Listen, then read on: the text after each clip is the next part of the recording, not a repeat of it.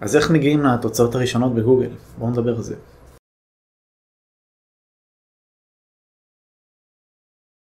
טוב, אז קודם כל צריך להכיר ברמת התחרות של התחום שאתם רוצים לכבוש אותו. רמת התחרות קובעת במידה רבה כמה זמן נצטרך להתאמץ כדי להגיע לעמוד הראשון, וספציפית לאחר מכן למקומות הראשונים.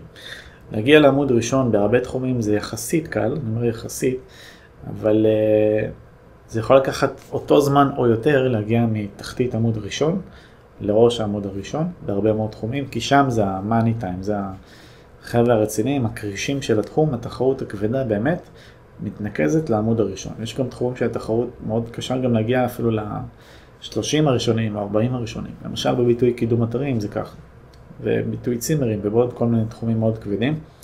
אז כל תחום זה הרף שלו, קודם כל צריך להכיר בזה. זה, תחשבו על זה, זה לא הגיוני שכל אתר שהוקם אתמול יצפה להיות ראשון תוך חודש, חודשיים בגוגל, אחרת איך גוגל היה נראה? אם כל שנייה יש שינויים כאלה, כל שנייה זה אתר מתחלף בתוצאות הראשונות. אמנם גוגל מאוד דינמי ויש הרבה מאוד שינויים, אבל לא בתדירות כזאת, אוקיי? אז יש פה איזה רף מינימום של כל תחום, כל, אפילו כל, יותר להגיד, יותר נכון להגיד, כל ביטוי, כל ביטוי יש לו רף אחר של תחרות ברמה של שמיים וארץ, צריך להכיר את זה. זה דבר ראשון. המשך זמן שהוא תלוי תחרות יכול לקחת בין חודשיים, שלוש, חודשים בודדים לשנה וחצי ואפילו שנתיים בתחומים מאוד תחרותיים בשביל להגיע לעמוד הראשון. זה, זה ה...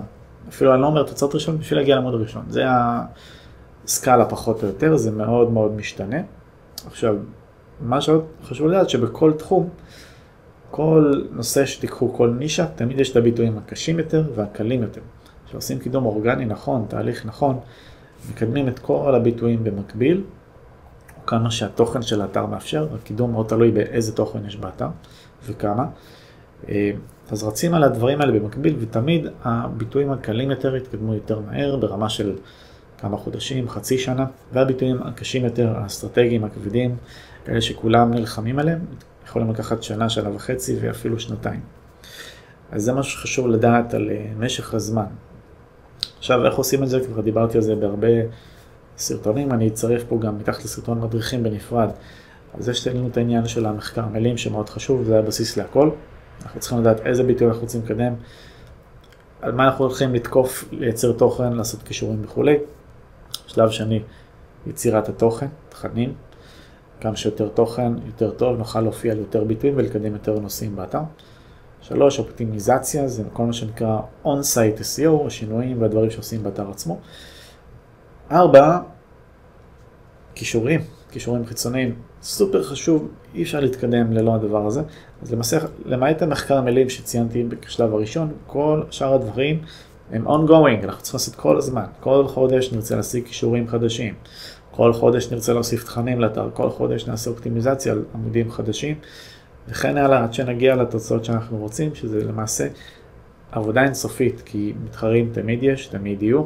אנחנו לא חיים בבועה ולא מקדמים בסביבה סטרילית, סביבת מעבדה, אנחנו תמיד ביחס למתחרים וביחס לגוגל, וכל עוד יש מתחרים, אין מה לעשות, אנחנו רוצים להמשיך כל הזמן. אני כבר מעל עשר שנים מקדם את האתר שלי, ואני עדיין לא בתוצאות הראשונות בכל הביטויים שאני רוצה. זה לא נגמר וזה גם לא ייגמר, תמיד יש לאן להתקדם. קחו את זה בחשבון, אני מצרף לכם מדריכים רלוונטיים, איך מתרגמים את זה בפועל לעבודה מעשית, שיהיה המון בהצלחה. יאללה ביי.